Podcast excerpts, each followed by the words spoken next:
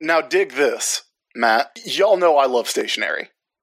Y'all know I love to take notes. I love to write. I love to write on paper. I love to write in notebooks. Matt, what'd you get me for Christmas this year? I got you notebooks and pens and organizers.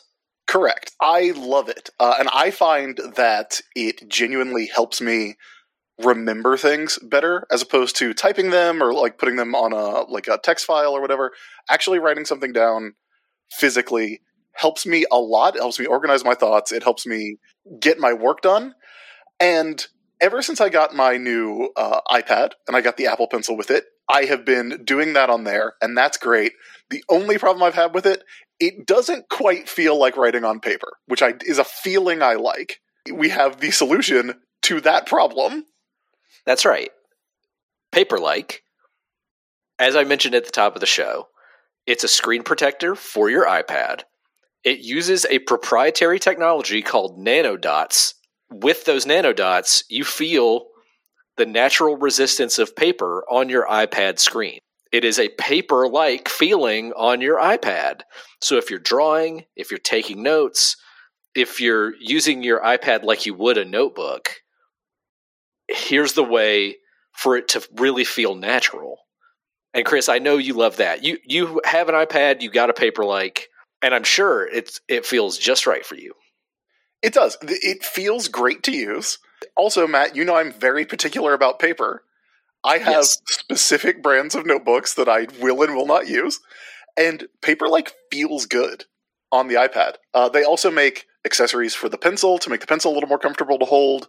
They make uh, accessories to help you clean the iPad as well. They've got it all. The ability to handwrite notes in a digital form is great to begin with, but getting that extra tactile feeling that makes me happy while I do it, that gives me that little dopamine, that little serotonin burst that I like to have, is fantastic. The latest version of the Paperlike is manufactured in Switzerland using high quality plastic foils designed for maximum picture clarity. You're not going to lose any of the definition of your iPad screen if you put a Paperlike on there. And these foils are developed exclusively for Paperlike products. It also always comes in a set of two, so you have a spare. Look, we know a lot of artists listen to this show. If you're an artist and you're looking for a way to make drawing on your iPad feel a little bit better, this is how you do it.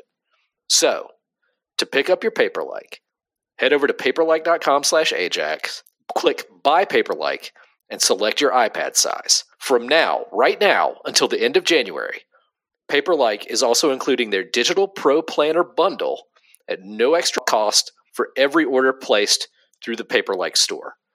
Plus, shipping is completely free. So if you're ready to do more with your iPad, head over to paperlike.com slash Ajax to get started. Klytus, I'm bored. What plaything can you offer me today?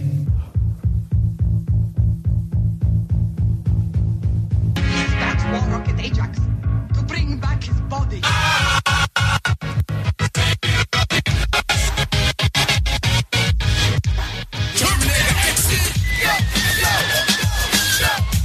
Hello, everybody, and welcome to War Rocket Ajax.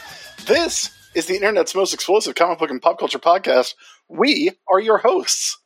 My name is Chris Sims. With me, as always, is Matt Wilson. Matt, how are you? Chris, I am doing very well. How are you on this summer evening? It is quite warm here. I you trapped me in this again. You said summer. You didn't. Ha- you could have just said I'm okay and not talked about the weather at all. Well, I'm I'm trapped now, Matt. no, I'm good. I'm fine. I'm fine. I'm glad to hear it. I'm glad to hear it. I'm I'm also doing doing okay, and uh, I'm excited, Chris, to start a new adventure with you on this episode. The journey of a thousand miles begins with a single step, Matt, and that is what we have today. Yes. 25 years ago exactly, in July 1998, Dan Jurgens kicked off what ended up being a lengthy six year run on Thor. and we're going to start reading it on this episode. Mm-hmm. I I'm didn't. very excited. Yeah, I didn't realize that it was actually July 1998 that this run started, but it was, and so Yeah. we are starting our reread of the Dan Jurgens Thor exactly 25 years, exactly on the 25th anniversary. That's that's honestly very exciting. Yes. Uh, you and I, I think we have talked about. Uh, we've been planning this for a while because we wanted to do it uh, well before we finished the Mark Gruenwald Captain America run, the Groonies. Because you and I both really like this run and think this run's really underrated, and I'm very curious to see if we if we are going to continue thinking that. there are things that maybe don't hold up as well as I remembered, but only time will tell, right? Only t- we'll have to Yeah. to actually dive in. It should be an interesting one for us to, to figure out and to talk about. I'm very excited about it. Also, Dan Jurgens, writer for the whole thing, this run is Dan Jurgens and John Romita Jr., so it looks good. Yeah. I will say this, as I remember, this run finishes in such a different place than where it starts. Yeah. I know we get kind of a a climax in 25 Uh-huh. that is pretty like I've recently read those issues and they're pretty good.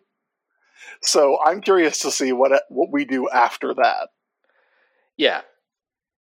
I think we'll maybe inadvertently end up comparing the run to the Groonies quite a bit as well, but but we'll see as we get into it. hmm Before we get into issue one of Thor, Volume Two, Chris, we do have some business to take care of, and that first order of business is thanking our newest supporters over on Patreon. That's right, Matt. Now these are the people. It, unless I am misremembering, these are the people who have gone all the way down to uh, what is it? I, I guess it's six forty five Gimmick Street. That's right. They've gone all the way down there, Matt. And of course, you know what's there. You remind the audience what's there. I was just about to say that I really appreciate that you have have like shouldered the burden of that for a little while. Uh, Where where I've been like, Matt, you know what's down there, and you'll throw something out, and I've appreciated that about you. I feel like sometimes you have somewhere in mind though, and then when I say the place, you're like, "Oh, Matt, here's a little secret. I never have a place in mind. I see." Okay. Not Okay. until it comes out of my mouth do Well- I know where we're going. Well, I know what's there, Chris. It's the T-shirt printers. It's the t-shirt printers, of course. Not the ones that won't refuse. No, not not the ones that will refuse to uh, print a celebrity using the term pretty loosely uh, on a t-shirt without likeness rights. A public figure. A public figure, yeah. Yeah. Not that t. Th- this is a different t-shirt place Yeah. that absolutely will print whoever and whatever. That's right. And that's And what's if you there. go down there, if you go down there, you can uh, you can uh, browse around, maybe get some t-shirts, maybe get something printed. You know, uh, do all kinds of stuff. But make sure that before you go down to, to the t-shirt printing place, which is actually called the t-shirt printing place, you got to go to patreon.com slash warrocketajax and kick in as little as a dollar a month. That's right.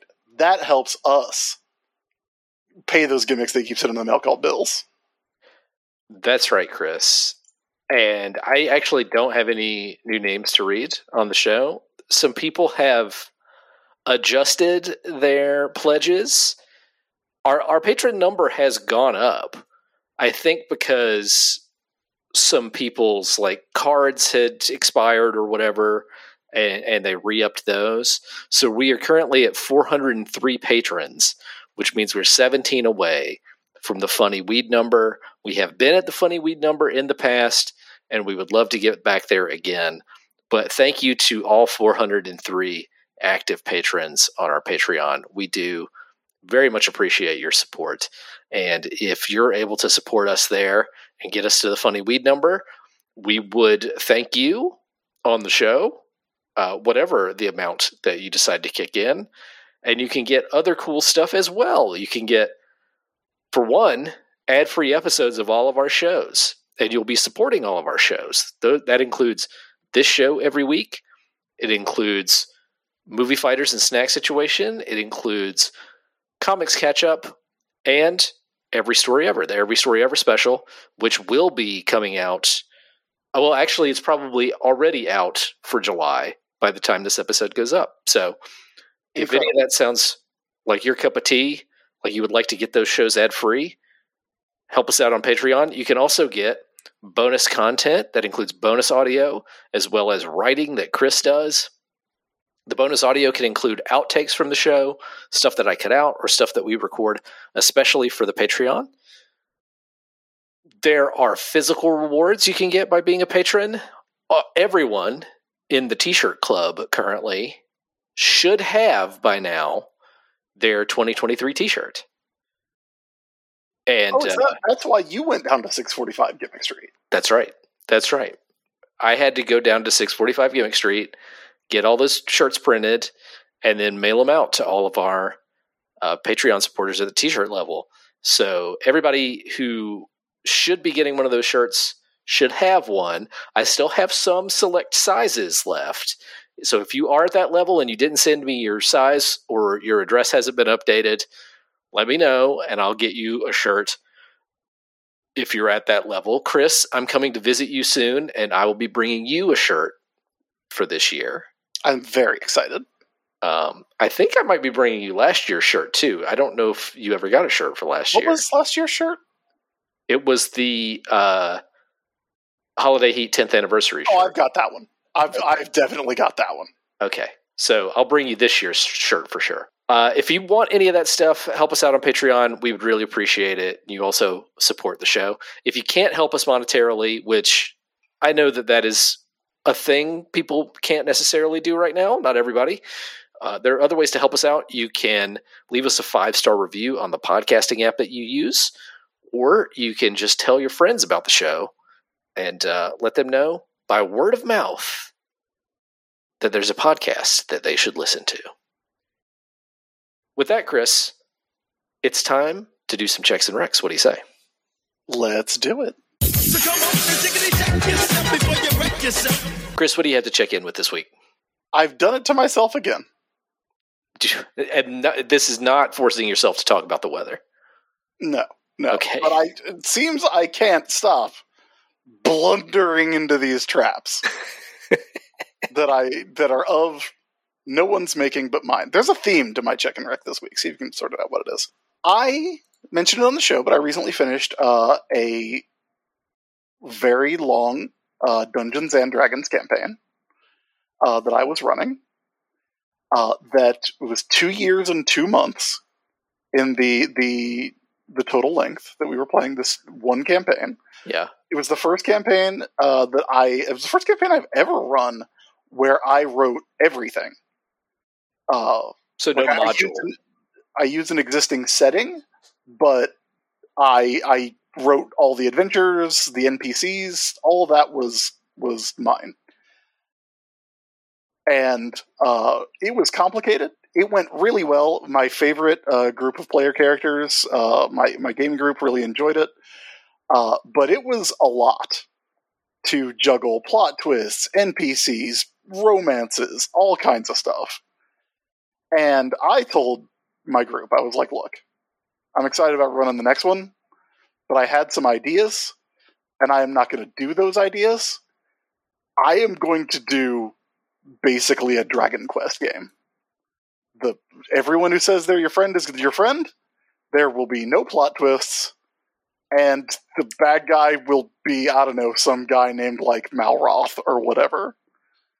Just doing it Dragon Quest style. Get out of here with your Final Fantasy. We're we're DQing it. We're Dairy Queening. Dragon Quest, Dairy Queen. That's what we're doing. Everybody. Here's here's the problem with that, Matt. okay. that activated something in my brain. And my brain went, you know what would be funny, actually? Is if, since you're doing, like you said, you were going to do like a Dragon Quest thing, if you went and got art for all of Akira Toriyama's designs from the Dragon Quest series over the past, like, like you know, th- he's been designing monsters over the past 30 years, but they're they're still in use. So basically, go get all the monsters from like Dragon Quest uh, 11 and like all the big boss monsters that have been in like other games that you can get like good art of. And why don't you replace every monster token on Roll20 with a custom one that you've made with Akira Toriyama art? And I went, You're right, that does sound pretty funny. I should do that. And then my brain was like, Hey, you know how you're already making a dashboard for the players to keep track of things like quests and and and, and where they are and what's going on and all that. Uh, you should probably scrap the one that you've already made, which is already complicated, and replace it with with using art from the Dragon Quest mobile game. And then you should also redo the entire world map so it looks a little bit more in tune with that. And then, you know how you've already made custom item art uh, for all of the items in the game? Like weapons and magic items and potions and such. You know, throw all the ones that you did over the past two years, throw those away, remake them using everything's got to match the aesthetic. Everything has to match. So redo it all. I did it to myself, Matt. Wow. Wow. Now, fortunately, I, if I can recommend if you are going to completely reskin your D&D game and give it an entirely new aesthetic and you do want something that's a little versatile, it does help that Akira Toriyama has been designing Dragon Quest characters for 30 years. Uh-huh. So there's enough of it out there to do it. That is also the problem. There's enough of it out there that I've done it.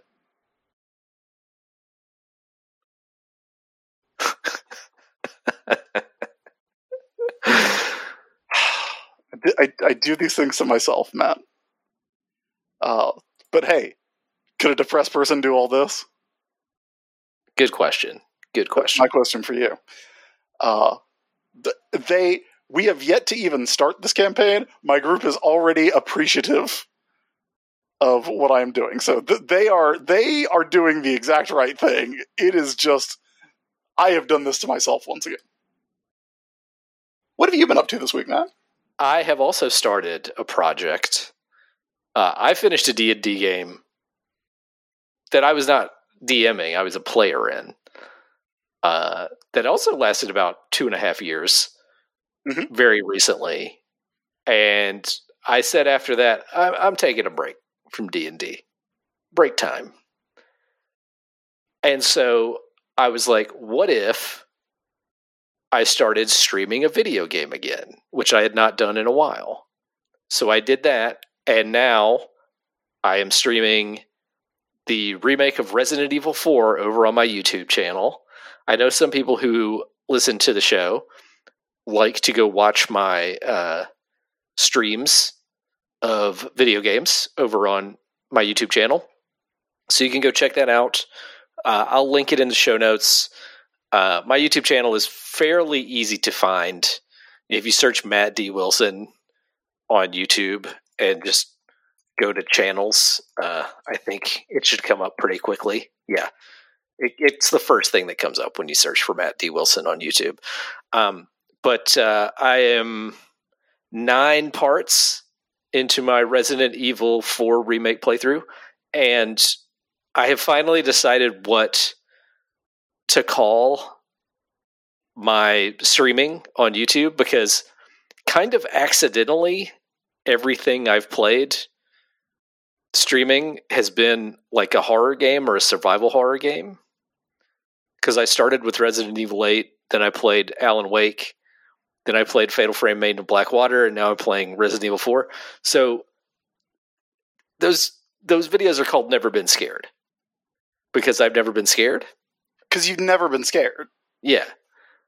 Yeah. and so that's that is that is the series of videos, and uh, and I'm having fun. I I haven't played Resident Evil Four since its release on the GameCube in 2005,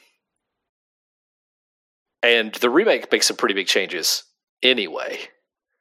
So it's sort of like I'm playing for the first time uh, over there on the stream. So uh, if you would like to check that out, I invite you to check that out. Chris, time for some recommendations. What do you have to recommend? Uh, Matt, I said there was a theme, Mm-hmm. and there is indeed a theme. And that theme is Dragon Quest, but not in the way that you might think. You might be thinking, oh, Chris, are you playing Dragon Quest Treasures? Oh, Chris, are you playing Dragon Quest Heroes? Oh, Chris, did you somehow get an early copy of Dragon Quest The Adventures of Dai Infinity Strash, which is coming out next month? No, I didn't, but I could. If you're out there and, and you want a reputable influencer like me to play Dragon Quest: The Adventure of Dai Infinity Strash. Holla at your boy. Uh, what I am playing is Yakuza Like a Dragon. Yes, I have that game d- downloaded, but I have not actually gotten around to playing it yet. Uh, for those of you who may not know, uh, the the deal with this game, the Yakuza games, I tried to describe them to somebody, and I was like, they're like Grand Theft Auto, except there's no driving, and you can't be an asshole. And I then realized that that's like I said, it's like Pac Man, but there's no mazes or ghosts or dots. Uh, but it's you know they're open world-ish crime games uh, that that do have like a a fight. There's a lot of fighting. They're action games, but the fights don't happen at random. The fights are kind of triggered, and then you go into like a fight mode uh, in order to to deal out violence. You can't just run around and hit whoever you want, uh, which. Uh, is the subject of a really interesting video about Yakuza by uh, Super Eyepatch Wolf, a uh, War Rocket Ajax favorite content creator. But the deal with this one is that it's a turn based RPG. Like, it's the same game, but with JRPG mechanics instead of brawler mechanics.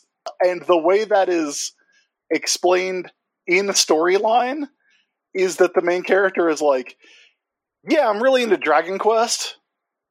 So whenever I fight, like I like to imagine that I'm the hero of a Dragon Quest game, and that's why I let other people hit me. That's why I let them take their attacks. Because in my mind, I am I am in a JRPG. Which is some clutch ludo ludo narrative convergence. I love that. the opposite of ludonarrative dissonance. Yes.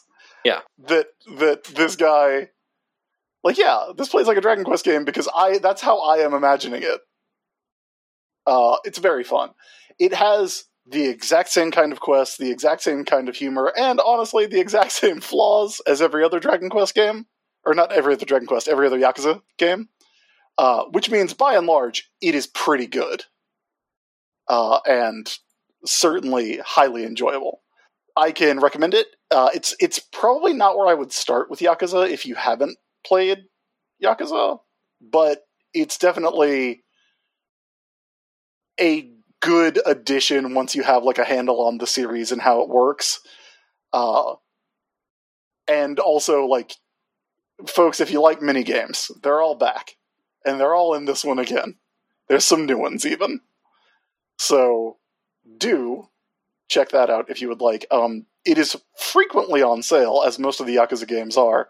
Uh, that's one of the reasons I haven't gotten the latest one, Ishin, yet because I got I got like one through six for like five bucks, so I'm holding off. But uh, it is worth picking up. Uh, honestly, probably worth picking up at full price at this point if you if you like those games a lot. So check it out. Uh, Yakuza Like a Dragon. Also, apparently, I thought the joke was that the title referred to him saying to the fact that it plays like a Dragon Quest game. But it turns out that that series is called Like a Dragon in Japan, and this was the game where they're kind of like, like up to that they were called Yakuza, and now they're just going to be called Like a Dragon, whatever, going forward. So that's the one where they they kind of flipped it. I honestly, I like my version of that reality a little bit better. I like bits, Matt. We both are known proponents of bits. Known bits boys, Yes. you and I. Uh, what do you have to recommend to the people today, Matt? Well, Chris, as listeners may know, uh, there is a an ongoing writers and actors strike. There's a WGA and SAG strike going on. So even though I saw Barbie on release weekend, I cannot recommend it. Okay, but like, but that movie's done. But part of the deal is you can't promote products from Struck Studios. Okay, okay, And nobody's more struck than Warner Brothers. okay. All right. So uh, even though I saw Barbie, it will not be my recommendation uh, this week. And in fact, I will talk about it no further because podcasters have been asked to not talk about and promote stuff from Struck Studios. So I'm going to talk about something that I am pretty sure I am safe to talk about because not only is it done, it was made in Australia Okay. and I don't think there's any conflict of interest here. Uh, it is a show that you can stream right now on the Bad Shopping website Prime streaming service, and but it was not produced by them. I don't think it may have been, but it's Australian, so I hopefully it's fine. Uh, anyway, it's called Deadlock, and it is a, hedging going on here. Yeah. I know. It's called Deadlock, and it, it was uh, it's a like an eight episode Australian series that is a parody satire. It's a funny version of all of those like British investigative mystery crime shows, like uh, Broadchurch or Top of the Hill. But all of the characters in those shows that would be men or straight women are all lesbians. I like it already. Yeah, it's set in uh, the Australian state of Tasmania. It um, features like the the lead cop in the show is Dulcie is her name. Um, she's a lesbian. Then like there's this whole thing about how this big shot detective is coming uh, coming in from the big city uh, to help solve the case uh, that is that's running throughout the season, and her name is Eddie, and so everyone assumes she's a man, and then she shows up, and the detective is also a woman. Uh, and what's great about the show is that it's funny without being like too silly. Like it is in some ways a parody of those shows I mentioned.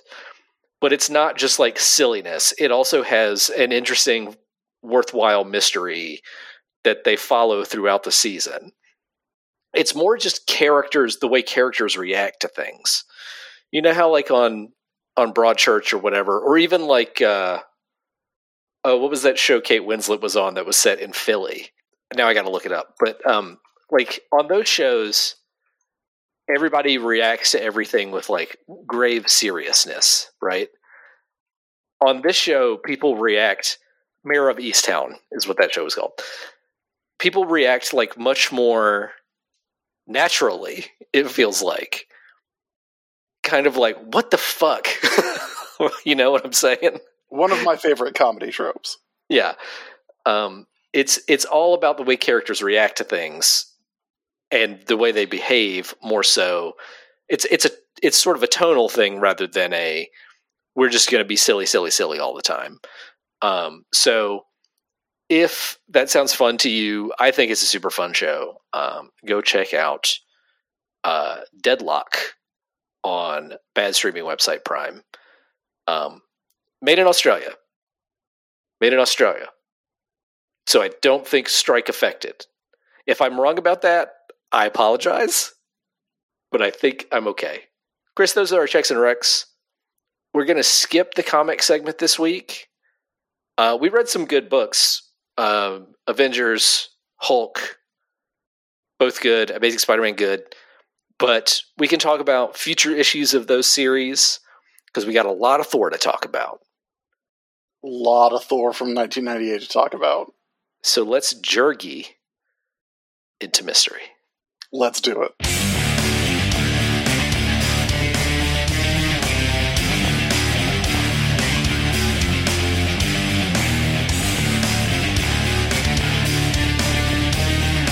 Where were you in July of 1998, Matt? I was living with my parents in Shelby, North Carolina. I was 15 and I was psyched about this Thor run. Sorry, I just realized I shouldn't have asked that question. Why is that? Why don't you ask me that question? Okay, Chris, where were you in July of 1998? Well, I was getting over the recent death of my father, yeah. who was always a big fan of Marvel Comics Thor. yeah, yeah. Did you read this run as it was coming out? Uh, I don't think so. Uh, at the time, I was reading Cap, uh, but I didn't get into this run of Thor while it was happening. It wasn't until a couple of years later, probably when I started working at the comic book store, that I put together this run and and really dove into it and gave it a read. I definitely read. I read the second issue because I always remember the last page wrong. I remember what it should be and not what it is. Okay, we'll get to that when we get to the second issue. Then we'll we'll get But to I what don't you know think. if I read the first one. we'll get to what you think the the end of the second uh, issue should be. So, for people who don't know, for listeners who weren't around and buying comics when we were 15 and 16 years old, here's some history, some background for you about this Thor run. So, Thor, the the original Thor title started as Journey into Mystery and did not become Thor Volume 1 until issue number 126. So there was never a Thor issue 1 until this Thor number 1. And this Thor number 1 was heavily promoted as being Thor's first ever number 1 issue.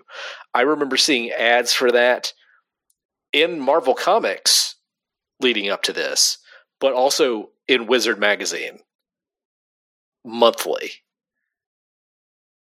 Several months building up to this release of Dan Jurgens and John Romita Jr.'s Thor number one. That original Thor series, Thor Volume 1, ended with Thor number 502.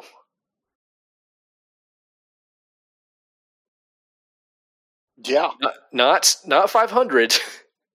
they didn't stop it at 500. They did two more.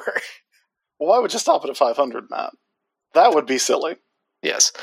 Uh, but that happened in September 1996 to make way for the Heroes Reborn reboot of Avengers, Captain America, Fantastic Four, and Iron Man. Notably, there was not a Thor title among those. Also, the last issue of Thor number 502 had the same cover blurb as the last the last issue of Mark Gruenwald's Captain America: Farewell to a Living Legend. Or no, that was it was Mark Waid's Captain America on the first time. It said Farewell to a Living Legend, just like that. A lot of lot of living legends getting got by the events of Onslaught, Matt. Yes. But there was not a standalone Thor title in Heroes Reborn. There was just the four books Captain America, Avengers, Iron Man, Fantastic Four. When Heroes Reborn ended and Heroes Return started, those four same books relaunched. But there wasn't a Thor book that relaunched. So there was six months. All of those four books that were part of the Heroes Reborn relaunched in January of 1998. Thor didn't relaunch until July of 1998. So there was a six month period where the previous four books were running, but there was no Thor, no Thor book. There also wasn't a Thor book during Heroes Reborn. So there was a little over a year and a half where there was no Thor title at all. Hmm Then the relaunch with a number one, Thor's first ever number one, was this huge event.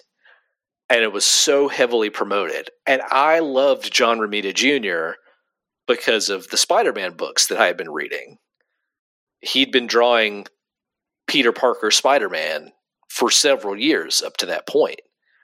So when this Thor book started getting promoted, I got so hype not just because I was excited for John Romita Jr. drawing this Thor comic, and also Dan Jurgens writing it, because I who didn't know about Dan Jurgens' Superman work at that point. Dan Yeah. Jurgens, the guy who killed Superman. Wait, Dan Jurgens, who I was still writing Superman at this time. He was okay. Yeah, because '98 was the blue costume year, That's right. That's right. uh, which I did a uh, I did a, a series of columns examining to see if it was actually as bad and and late '90s trash as everyone treats it like it is. The answer is it's not good, but it's it's fine. Uh, but yeah, Dan Jurgens, arguably the most successful writer of the '90s. J- just based on the sales figures of Death of Superman, yeah. Yeah, just based on Death of Superman, but then also the fact that you know he did Superman for essentially the rest of that decade until the '99 soft relaunch uh, with Joe Kelly and Jeph Loeb. Uh, like he was on the books up till '99. Yeah. So he was writing he was writing this Thor book and Superman concurrently for about a year, maybe. Yeah. And again, like you said, who didn't know who that guy was? Especially like if you're reading Wizard magazine, you know who that guy is. Yeah, for sure. Absolutely, yes. Yeah. So so not only was I excited about the creative team, I was excited because there hadn't been a Thor comic up to that point, but also like the bottom had kind of fallen out of the speculators market by this time. But well and truly. Yeah, but I was personally very excited about buying the first ever number one issue of Thor because I thought when I was 15 that that mattered. So Yeah. I was so in the tank for this book. And I remember buying multiple copies of issue one, not like different covers. And this was also the time when Marvel was putting out two covers of every number two issue. Do you remember that? Brilliant. Yeah. Because you got like here here's a little here's a little comics retail fact that you might not know, listener.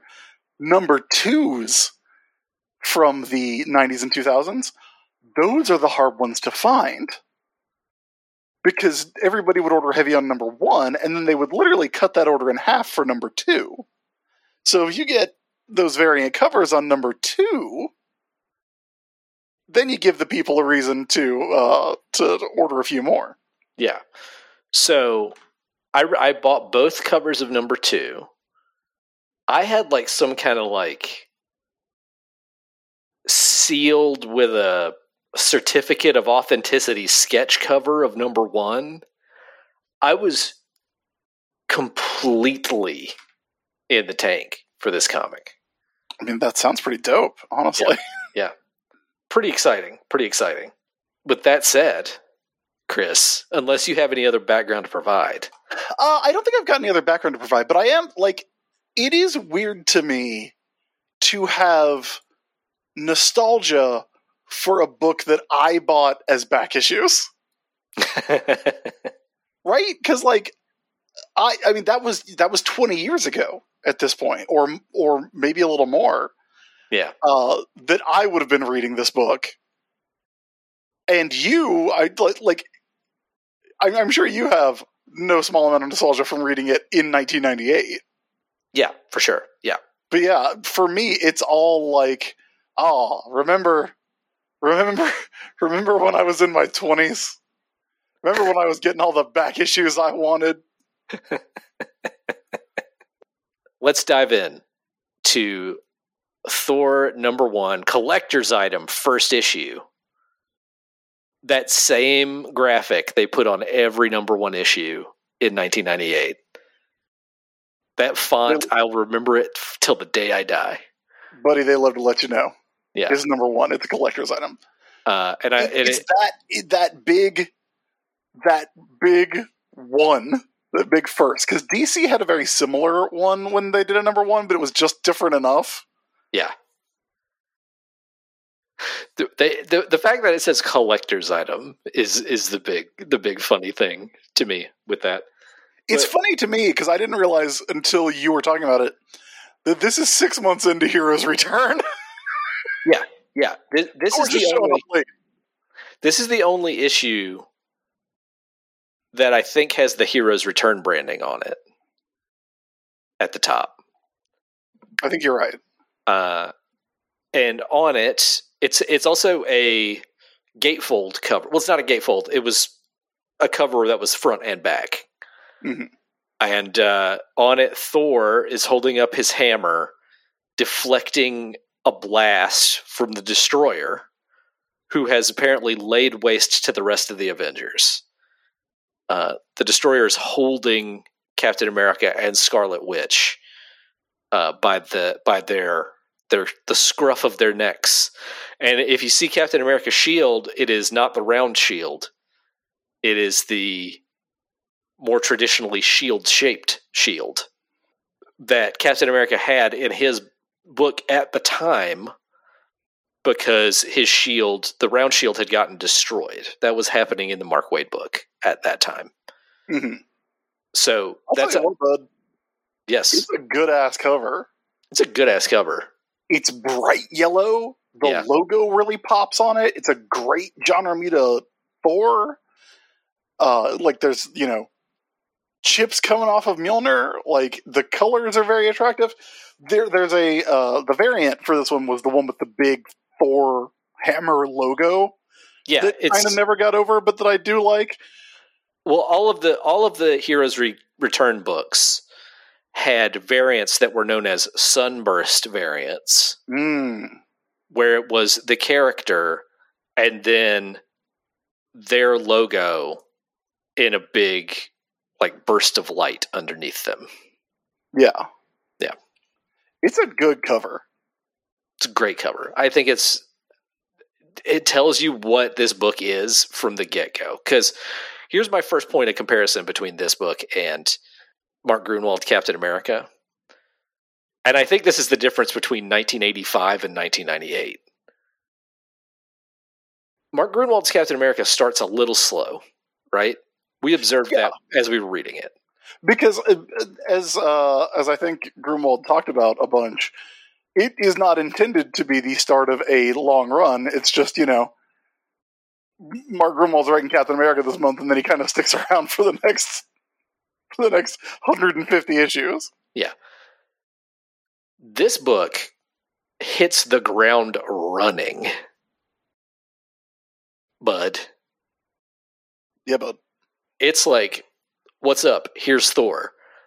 There's a hostage situation in the in a school. Let's let's get let's get going with the issue.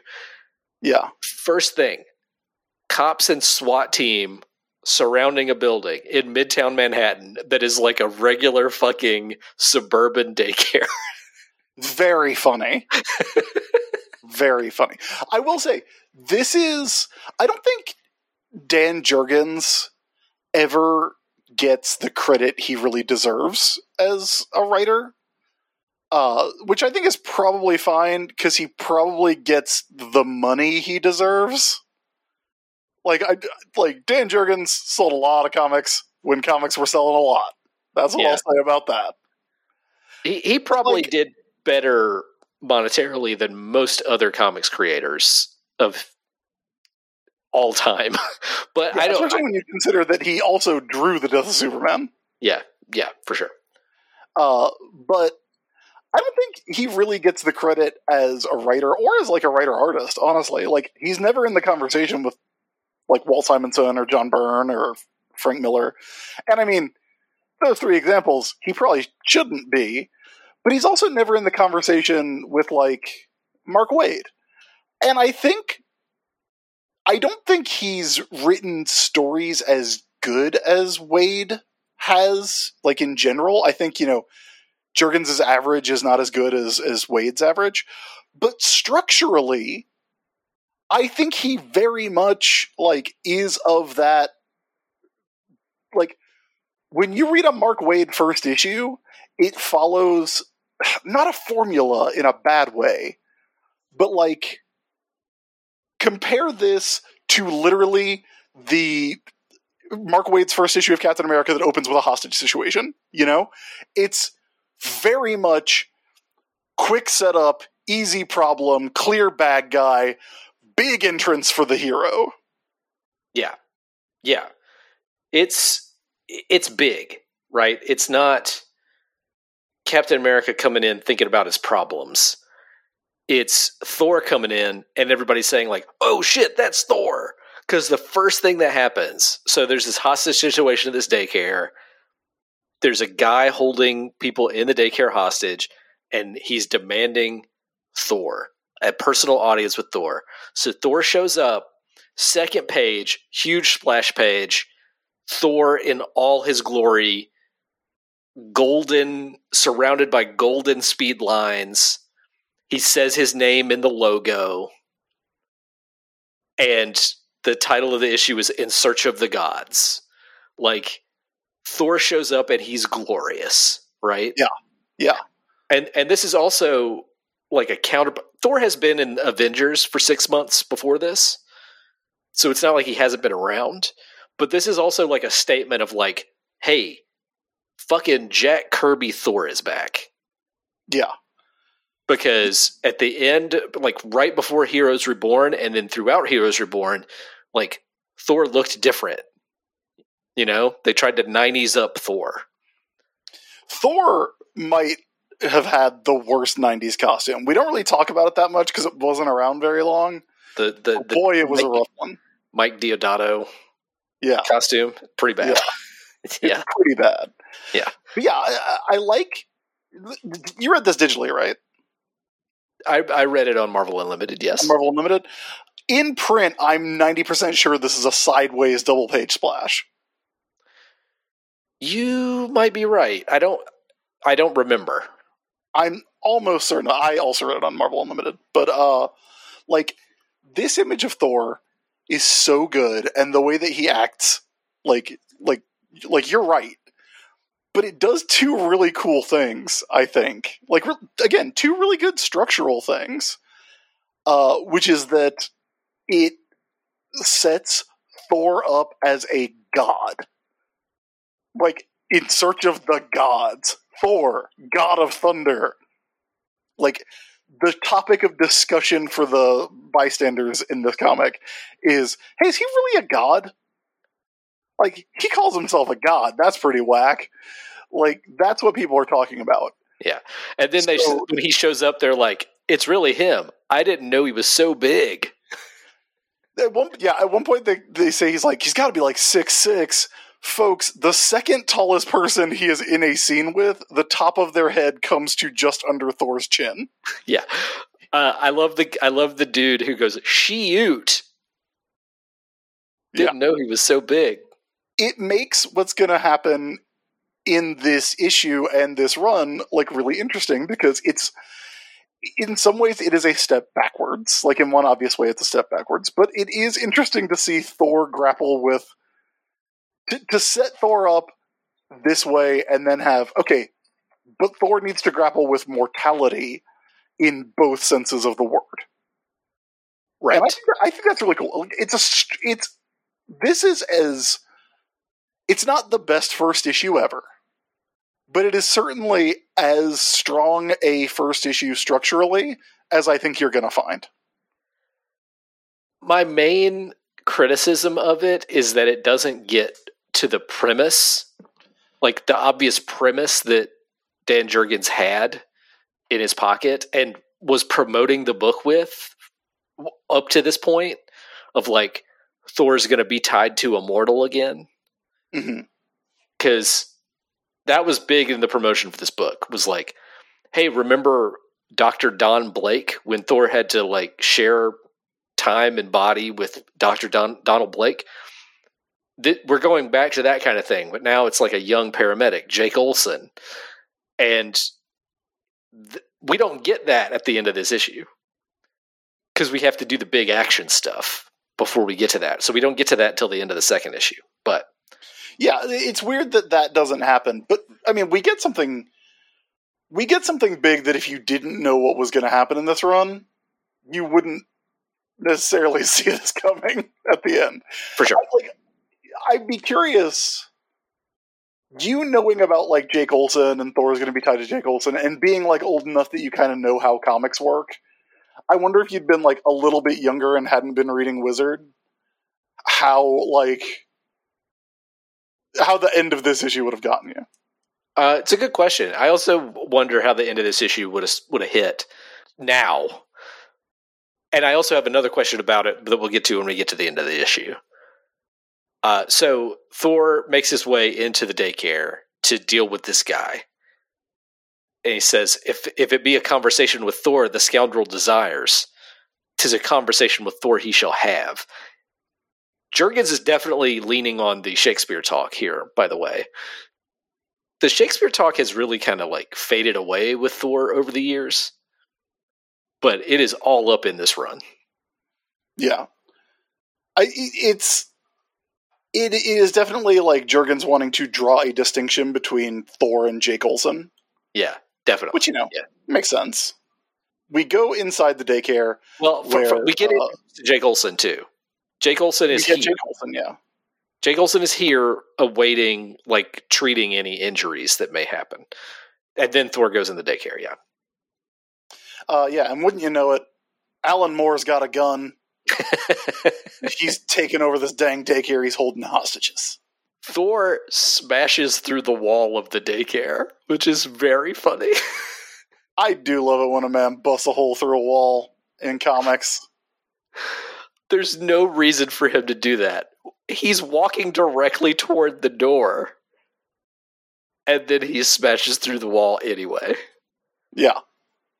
He has had an now, Matt. He has had an now. Um, he he comes in. And he says, "What is going on?" They say that you say you're from Asgard, but you can't be because everybody from Asgard is dead. Because you know, editor's notes: Asgard got abandoned in Avengers number one. Yeah, we didn't actually mention this. Um, this is one of two times that Thor ended, and then the series continued as Journey into Mystery. So there was a Journey into Mystery Yes. like 503 and 504 uh, that was about the other Asgardians, I believe. Yes, and and in five fourteen they abandon Asgard. Yeah. uh, and now it has fallen into complete ruin and has been abandoned. Um, but this guy is claiming to be Heimdall, and Thor is like, I don't think I believe you, but I'll take you to Asgard with me anyway. I Just like that he's like, I, I kind of love this because he's like, yeah, I don't think you're Heimdall, but I mean, you know, I once drank the ocean. You know, I once I once had to race a fire to see who could eat more food. Yeah. So shit like this happens to me on the reg pretty much. That's not even getting into the time that I met the Zaniac or the how there's a space horse me. Look, there's a lot to account for, and Yes. Thor Thor is is he's got to be sure that this isn't Heimdall. So he's like, okay, we're going to we're going to Asgard. So they leave for Asgard. There's a quick one page scene of a box being unloaded at the docks, and the box explodes because the destroyer is in there. A dude touches it. Yeah. And Jake Olson, who is treating the kids at the daycare, heroic paramedic Jake Olson, uh, he's he's getting called to the docks to deal with what's going on there, and he's like, "But my fiance is going to kill me. I can't work any more overtime." Then there's a quick scene with Hela. Just to remind you of how fucking cool she is. Yeah, she's she's in full Kirby glory here. Oh, one of the best hats. Like One of the all-time best hats. I feel like a big part of the reason John Romita Jr. wanted to do this book is so he could draw some shit like Jack Kirby. Yeah, Because, it does play to his strengths for sure. well, we talk all the time about like, oh, Romita's big influence is Frank Miller, right? Uh huh. Because in like his Daredevil stuff and his Spider Man stuff, it is very Miller esque. And I think it makes you forget how much Kirby is in his style. There's a lot of Kirby in him, which is Yeah. weird when you consider how much he's drawn Spider-Man. Yeah. I, I remember, like, again, I remember reading interviews before the release of this book where John Romita was like, I, I want an opportunity to cut loose and do some, like, bigger, bigger kinds of stories because I've been drawing Spider Man for so long. And, and here he is doing it. Um, and, Yeah. and really bringing out the Kirby. It's basically Hela's like, hey, I got to get Thor I hope Boy. Thor dies. boy, I got to get Thor down here in hell. Uh, so Thor and the guy who claims to be Heimdall, they go to Asgard. We see Asgard in ruins. Romita is killing, killing the art here. And the guy starts talking not in Shakespeare talk. He starts talking normal. Yeah, he he's been like, uh, th- th- th- thine is fuck. oh fuck, it's all real. and that's when Thor knows the guy is not Heimdall, and he's like, "Man, why'd you lie to me?" And the guy's like, "I'm sorry, I just wanted to see it." And Thor gets real dramatic for a minute, and he throws Mjolnir toward the ruins of Asgard, unwittingly freeing some prisoners. And then he goes into a whole thing about like, I used to have friends. My friends used to live here and now they're all gone. Let me name some of them for you. Let me say their logos. Yeah. Did you think? Did you think you were going to get logo font for Odin, Balder, Lady Sif, the Warriors Three, and Loki? Because you do. Yeah, it's funny that these are all, these. I think some of these characters have gotten solo titles since then. Definitely Loki, and uh, that ain't the logo they got Yeah, used. I mean they're they're really just they're they're Comicraft fonts, but you Yeah. know, Yeah. you couldn't just get those back in '98. That's true.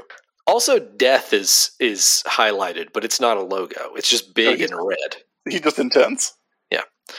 I love how much like the lettering in this is really good. Oh, I think, like the lettering in this is a hoot. It's it's Comicraft, uh, David Lanphear, uh, using all them good Richard Starkings fonts. it's the same lettering that they were using in Avengers at the time. Oh yeah, this was like all the Marvel books at this time were like. I, I surely I think they had like a contract with Comicraft because I I I don't recall at this time like there being any like Todd Klein or Tom Orzechowski style stuff. It was all this, but like this lettering is is late is peak Marvel comics for me. It's so clean. It's it's it is some crisp lettering. Good job, Richard Starkings. Yeah, the, crap. the only the only complaint I have is that the the fancy looking Thor font is a little harder to read than regular comics lettering. like you have to look at it for a little longer. I have never liked that Thor speaks in a different font. Because I think if you're doing the Shakespeare talk, which why wouldn't you? Then that does the job. It know? does it does serve a purpose here. It does. It, it was already happening in Avengers. Like it was part of his lettering in Avengers that he spoke in that font. But here it differentiates between him and Jake Olson. It does. But you know, like I, I just feel like look, if John Workman didn't have to do it, then if John Workman could get away with not doing it, then you can too. That's fair. Uh, so Thor forgives the guy for lying to him and says, "All right, I'll take you back, and and we'll get you dealt with. I'm going to take you to Jane Foster, who can help you." So there's a scene where Thor arrives back with the guy, and he's like, "Here, Jane Foster, help this guy. You're a doctor now." And there's a whole scene that establishes that Jane Foster isn't just Thor's girlfriend anymore. Now she's a doctor. But she's but she's not even Thor's girlfriend. No, she's not. She She she's hasn't been for quite some time. Yeah, she's got a new fiance. In fact, husband. yeah, that's right, husband. She's married, but um, th- I, there's I just do like Thor says in this scene. This is like the. It is. I mean, it's on purpose. It's got to be on purpose, but it's Lady Jane Foster. I was told ye practiced thy trade of nursing here. and then she says it's Doctor Jane Foster now. It's- I'm a doctor now. Thor. Yeah. Also, she looks. John Romita Jr. I guarantee was looking at a picture of Angelina Jolie when he drew Jane Foster on this page. I see it. Yeah. like 1998 Angelina Jolie with the chin. It is exactly uh, what Jane Foster looks like here. Um, anyway, uh, also just before that, uh, there's a scene with Jake talking on the phone to his fiance Hannah about how he's never home, and she, he's he's always working too late and also Hannah Hannah has a daughter uh, named Amanda. Then we go to the docks. Everybody's converging on the docks. The Avengers are saving people. Thor shows up, and out of an explosion walks the destroyer. We get a big splash page reveal of the destroyer looking as cool as the destroyer has ever looked. Which is pretty fucking cool. Yeah. The destroyer is cool as shit. energy crackling out of his hands, Ben Day dots all around. It's it's pretty dope. He gets a logo too. a Comicraft logo. Uh, the Avengers fight the Destroyer for a while and do really, like, really get fucked up pretty bad. Yeah, Um, uh, when Captain America says Avengers Assemble, that also gets logo font. If there's Yes. a late '90s comic where Iron Man, Thor, and Captain America are talking to each other, you're gonna see four fonts. it's true because Iron Man. Well, Iron Man did get a different font, but his word balloons had a red border around them uh, that made him look electron. That made it look electronic. I also think that every time Avengers Assemble was said in the Avengers book at this time, it was a logo too. Uh, nonetheless, they're fighting the destroyer. It's going poorly. The destroyer is talking throughout this Destroyer's really running his fucking mouth. because what we'll find out is that this destroyer has been has been overtaken by the mind of like an angry soldier. Yeah, that guy who touched it, who when the they were unboxing the destroyer. What's up, Yeah. YouTube? uh, when they did the destroyer unboxing video at the docks, they, they were also talking about like, yeah, this guy's like in charge of this operation, but he fucking sucks and I hate him. And that guy was also there, and he touched the destroyer and it exploded on him. So now he's mad and he wants to destroy everything, and he's he's like, "I'm going to destroy the whole planet because I hated being a soldier." Uh, Also, in the midst of all, Thor, like decides he's going to be the tank of this fight, and he goes in and starts fighting the destroyer one on one, so the other Avengers can save civilians. Jake Olson is also trying to save civilians and getting people out, and he finds a woman pinned under a car, like a destroyed car, and somehow musters the strength to lift the car up enough for her to get out. Jake Olson pretty strong. Yeah, man, deadlifts. Yeah, the destroyer get kind of gets the better of Thor, and he ends up under a destroyed building. So he says, "Though I be a warrior born, tis time for this battle to end. Let the world and those with evil hearts know full well why Thor, son of Odin, is called the god of thunder." And he unleashes a big windstorm. Now, you could be reading this and think that the windstorm actually causes Jake Olson to be killed. But they are unrelated events. But the windstorm is creating enough of a diversion that the Avengers don't notice that Jake Olson, as he's trying to save the woman who was pinned under the car, is then killed by flying debris when the car explodes. Yeah. The windstorm also doesn't knock down the destroyer. And eventually the destroyer's like, you know what? Fuck this. And he opens his visor and by all indications melts Thor. Yeah, he murders Thor. You see Thor's dead ass body. It looks like he has melted. I think he's supposed to be just like lying in a pool, like a pool of water. But the way the art looks in the very last panel of this issue, it looks like his arms have melted. yeah. It really does. So here's my theory about the end of this issue, Chris.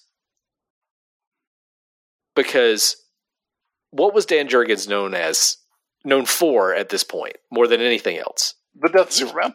The death of Superman.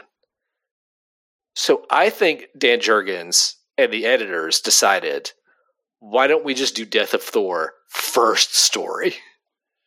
So, do, you think they were doing it as like a fake out? Yeah. Like, yeah. Like, oh, we're gonna, you know, people are gonna think that it's gonna be like Eric Masterson being Thor. We're gonna kill Thor and replace him with with uh, Jake Olson.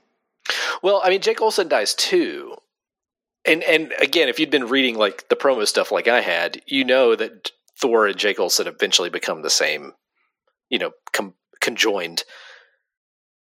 But I guess if you didn't know any of that, I do think that there's a whole like, hey, let's just get Death of Thor out of the way first thing here. Mm-hmm. I, I think you're right. Yeah. Like if your if your guy is known for being the kill superheroes guy, the kill Superman guy, then yeah, address the question immediately. You know. Yeah. Uh, also, what a great you know. I can think of a couple of of first issues that end with the hero getting killed, and they're pretty good ones. Question number one by Dan O'Neil and Denys Cowan. Uh-huh. Starman number zero by uh, Robinson Harris, and this like those are three pretty good comics. Yeah, three pretty good comics. Thor number two also has a fucking awesome cover. It, this whole run, like again, up to like number 25, the covers are pretty great because it's all just John Romita Jr. drawing Thor fighting somebody, which yeah. is hard to fuck up this is Thor fighting the destroyer, and the destroyer is blasting this like hot pink energy out of its mask. And so the whole rest of the cover is just that hot pink energy stuff crackling out of the destroyer. And it looks cool as shit. Yeah, I love it when comics decide that, like, yeah, it, hot pink. We're going with hot pink. Well, it just, it, like, it's bold, bright colors, right? it makes it pop. It's it's so good.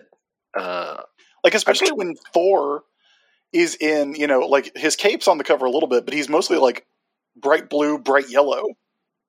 Yeah. And so you put that against the big pink and it it's it really pops. It's a good cover. The alternate cover for this issue that I also had is a little more subdued. It's uh, Hela uh, with Thor's ghost next to her, standing over Thor's dead body. Um, and it's also a John Romita cover, so it's like it's all green to match Hela. Oh, it's pretty dope. It's it's good, but I, I actually like I think this cover's better. Um, so uh, this one kicks off with another big like splash page image of Captain America, Iron Man, Scarlet Witch, and Hawkeye. We get all of their logos. Uh, um, even though this is not this was not Captain America's logo at the time. That's no, that's- and I don't think that was Scarlet Witch's logo either because I don't think Scarlet Witch had a logo. They improvised that one. They improvised that one, yeah. Uh, but they're all standing over Thor, uh, saying, "Nobody does that to one of our ours. Nobody. Avengers, assemble." That one's not a logo. I have Then- seen Hawkeye say that exact phrase so many times that I gotta be like, I actually think people do that to one of yours fairly often. Pretty regularly, yeah. Yeah. Uh, then page two is a baller Kirby style two page spread of Iron Man, Hawkeye, Captain America all taking the fight to the destroyer. And hilariously, Captain America throws his shield at the destroyer and just bounces off. Yeah, that one's not Uh, coming back. Uh, Hawkeye's arrow also bounces off. Um, and then there's the title at the bottom, which is Deal with the Devil.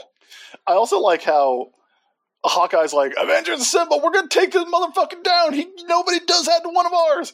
And Iron Man's like, settle down, Beavis. and then Captain America's like, yeah, yeah, yeah. Cool it.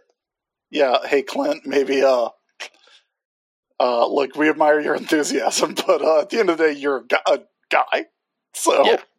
And then, yeah, the, the, the destroyer, the guy inside the destroyer, whose name is Preston Case, Colonel Preston Case, uh, who is talking, he talks about how he's sick of the army, he's sick of taking orders. And Captain America's like, the, the armor's ruining your brain, Case.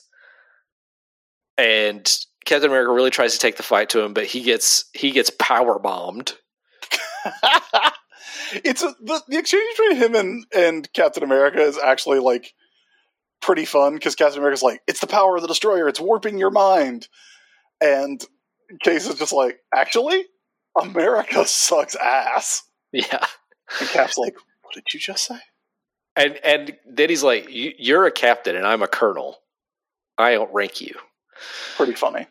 Uh, then uh, Scarlet Witch starts up a hex, and she's going to try to save Thor with it.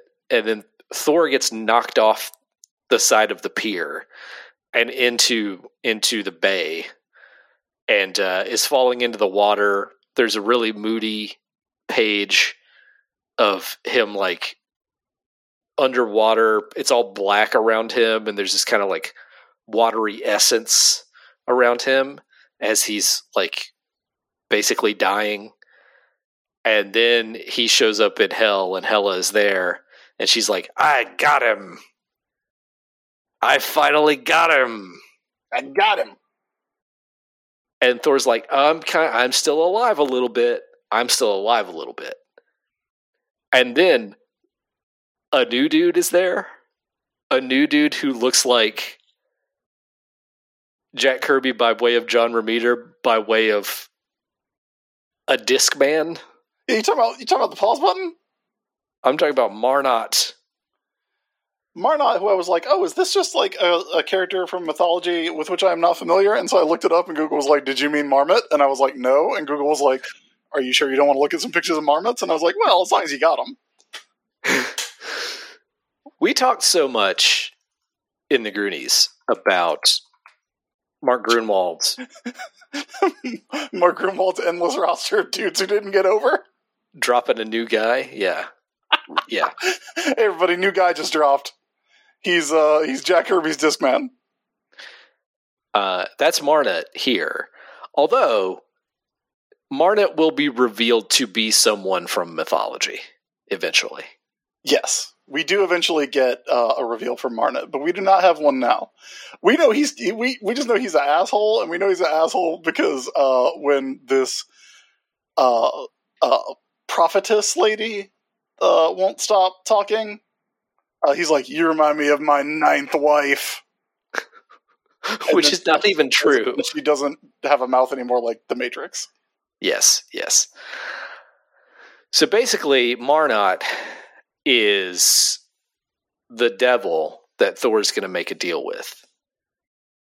And he's like, So that whole thing about that big fight you had at the docks, there was a mortal who died and you weren't even aware of it. You weren't even paying attention. And that's, you know, you, you messed up. You you have to atone for this life that you didn't save. So you're not staying here in hell. You're still alive a little bit, like you said. But you're going to have to make a deal with me for you to get back and be alive again. You have to make a deal with me to restore this mortal's life that uh, that you let go to waste. And Thor's like, okay, fine. Yeah. I mean, I don't quite understand why you're doing this, but if this is what it takes for me to get back, okay. Meanwhile, Jake's partner, his paramedic partner, Demetrius, shows up at Jake's fiance's apartment and breaks the news to her that Jake is dead. Yeah. So and they this both is cry. happening at the exact same time. Yeah. Like Demetrius went from the docks to Jake and Hannah's place, or well, to Hannah's place, I guess, because she doesn't live with Jake, Yeah, they live. They they have separate apartments. Yeah. and is like, "Hey, I saw him die. I'm so sorry." So that's happening like concurrently. This is not later on. Yes, at the same time. Yes. Yeah. I just think that's Uh, important to know for later. Then we get back to the docks and we see that now, at, by this point, the destroyer has built a throne out of debris and is sitting on it. And he has taken Scarlet Witch's cape, Iron Man's chest piece, and Captain America's shield. And he's just hanging out with them incapacitated with his trophies. And he's telling everybody to bow to him. And then he notices Mjolnir and he's like, oh my, a trinket I overlooked. And then he tries to lift it and he can't. And that's when Thor comes bursting through and is like, I'm the only one who can lift this, motherfucker. Actual dialogue. And he, another two page spread. This one is not a it's not a double splash, but it's it's a two page spread of Thor just clung chung, katang chang chung hitting the destroyer with Mjol- Mjolnir, and then creating a uh, a porthole. He's he calls it a He calls it a porthole through- which is very funny. a porthole through space in the fabric of time uh, to send the destroyer away. Which is something that is addressed in the next issue of like, why did he just do that to start with? or maybe not the next issue, but It comes up later. it comes up later, yeah. Uh, Thor unties the other Avengers. He's like, man, a lot happened. And so he's he's like, I gotta go rest. And so he leaves. And he's like, why am I feeling pulled to this converted warehouse in Soho? And he has gone back to Jake's apartment and turns into Jake. Uh, he slams the hammer on the ground and turns into Jake. just then, Hannah shows up at Jake's apartment. She wa- she opens the door. She walks in, and there's Jake. Old two towels Jake, we call him. Having just gotten out of the shower, drying his hair, and she's like, "Jake," and he goes, "Who be you?" Which I always remember wrong. Okay, what is your memory of the end of this issue? Well, it's what it should be, which is who art thou? Oh yeah, yeah. It's like he's doing half Shakespeare talk, half regular modern person talk. It's like this is pirate talk, is what this it, is. it it is pirate talk. You're right. He says that like a pirate. who be ye? Who art thou? Is what it should be. Who art Yeah. thou? Yeah. If anybody ever tells you that they don't like uh, saying they for a singular person, just remind them that the singular they is older than the singular you. True. True. Thor number three Duel in the Depths. This one's got Thor swinging Mjolnir around in a big circle toward a giant sea creature that takes up the whole cover. Like it's so big that its whole head won't fit on the cover, and that's fucking rad. Yeah, bud. It's also not the color that it is. Like this cover is kind of teal. That's not the color that the sea creature is on the interior. No, absolutely not. uh, this issue is titled God and Man, and it starts with a splash page of Jake in his two towels because he's two, two towel Jake, and uh, and an image of Thor behind him as if to show that this is Thor speaking. And now he's not talking in Shakespeare talk. He's talking in modern speech, saying, Dead me? Do I look like a dead man? And he, he basically lies to Hannah that the destroyer didn't kill him. He was just roughed up a bit. I guess, you know, to gaslight her. I don't know. yeah, it is a real like. There is a weird compulsion on uh Jake slash Thor right now, where he's having a lot of trouble. Like he does talk in the story about he's like, yeah, what, like I'm thinking like Thor, but when it comes out of my mouth, it's it's not the way I talk. It's the way Jake olson talks, and I kind of know where he works. So there's a lot of weird stuff going on. There's a lot of weird Thor internality in this Yeah. story. Yeah. Well, so when he made the deal with Marnot, one of the things Marnot said was, you can't let anybody know that Jake and Thor are the same person. Like you just have to live as Jake.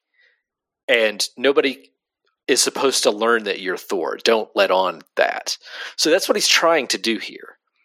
He also doesn't know anything about Jake except what he's been told, which is that he is a paramedic. So he knows he knows that much, but he doesn't know who Hannah is. He doesn't know that Jake is engaged. And so he's like not even calling her by her name. He says, "Why are you here, woman?" Yeah, Thor also. This is the the run doesn't fall apart here, but I do feel like Jurgens kind of loses the plot a little bit because he loses both Thor. He loses Thor because Thor should know better. Like this is like Thor's been around, right? like like Thor knows how to talk to people. Thor had a secret identity before, you know. yeah. Uh, but also,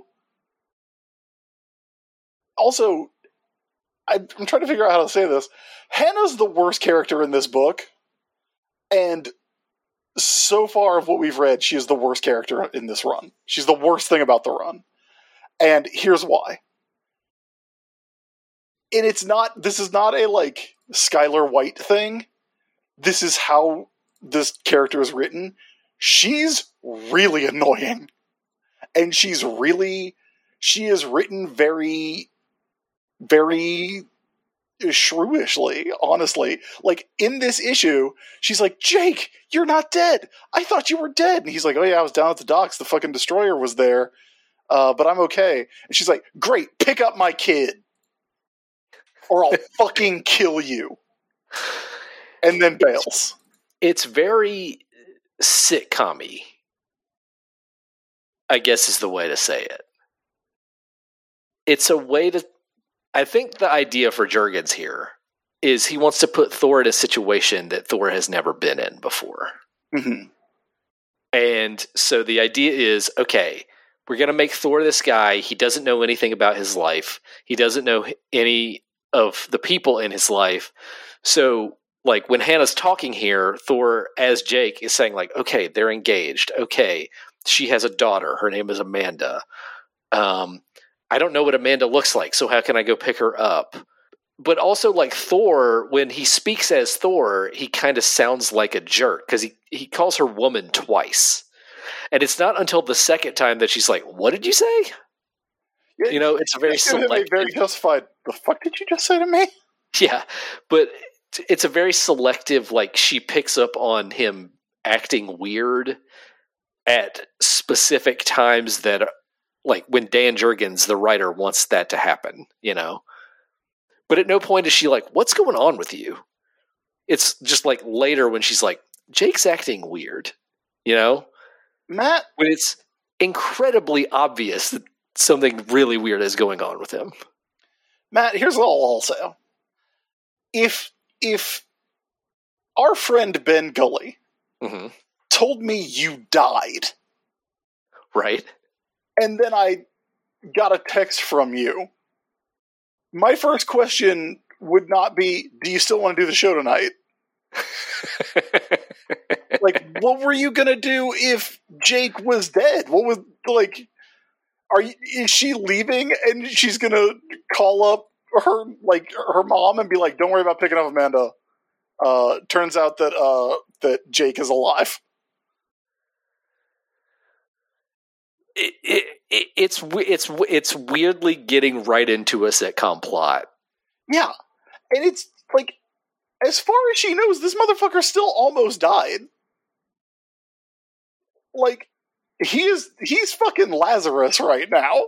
You know? They're both they're both being extremely weird in yeah, this no, like it's it's not just it, it it's certainly not just her. It, it's also like the entire interaction. It's Thor being weird around her. It's Jake in general seems like he kind of sucks.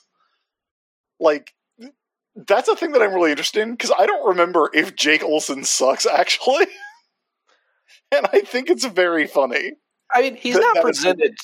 He's not presented in the first issue as a guy who sucks. No, but like he is presented as like kind of a Peter Parker. He's he's always late, Yeah. right? And and He's working all the time. Yeah, yeah, and her whole thing is like I can't really be mad at him. He's a paramedic, so you know it's not like he's not like he's out with the boys. He's out saving people from car accidents or whatever.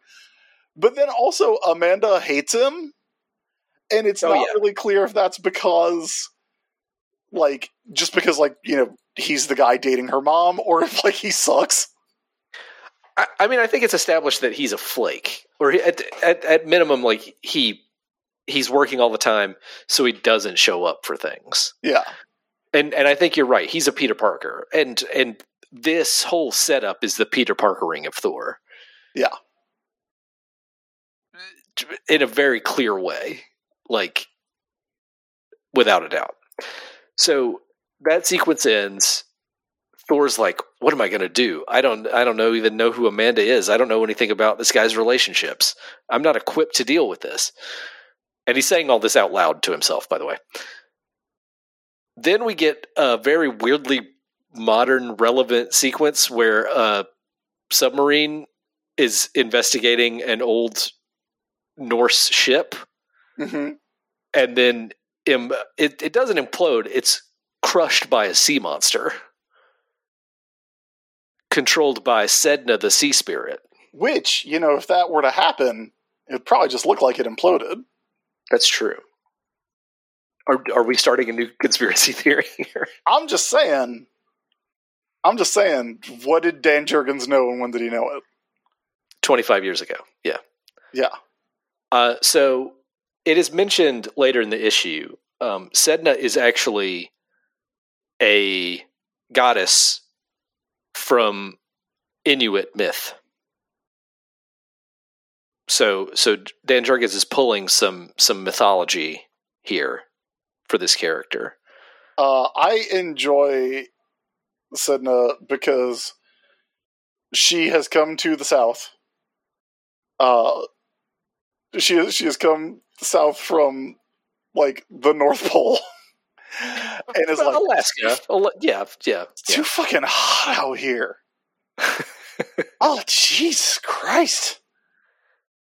I don't even have all my magic powers. It's so fucking hot. It's But you know what? You you know what? Check out this cool Norse boat. There's jewels here, and I'm taking them. yeah. She's like So she- uh, when Rikishi was a heel. That's right. He was really into bad jewels. Uh, there's a quick scene with Demetrius and Hannah where Demetrius is. We get a a brief sense that Demetrius is up to something. And this is going to turn out to be something where he's stealing pharmaceuticals from the hospital. Um, he's he's a dirty paramedic, which is not a trope I've seen a lot of in the past. Uh, but Hannah basically shows up and goes, "Oh, you remember how you told me Jake was dead? He's not. He's alive. I talked to him." And Demetrius is like, "I saw him die." I saw him get impaled like Tuxedo Mask. yeah. So And then he's like, "Hey, sorry for telling you your fiance was dead."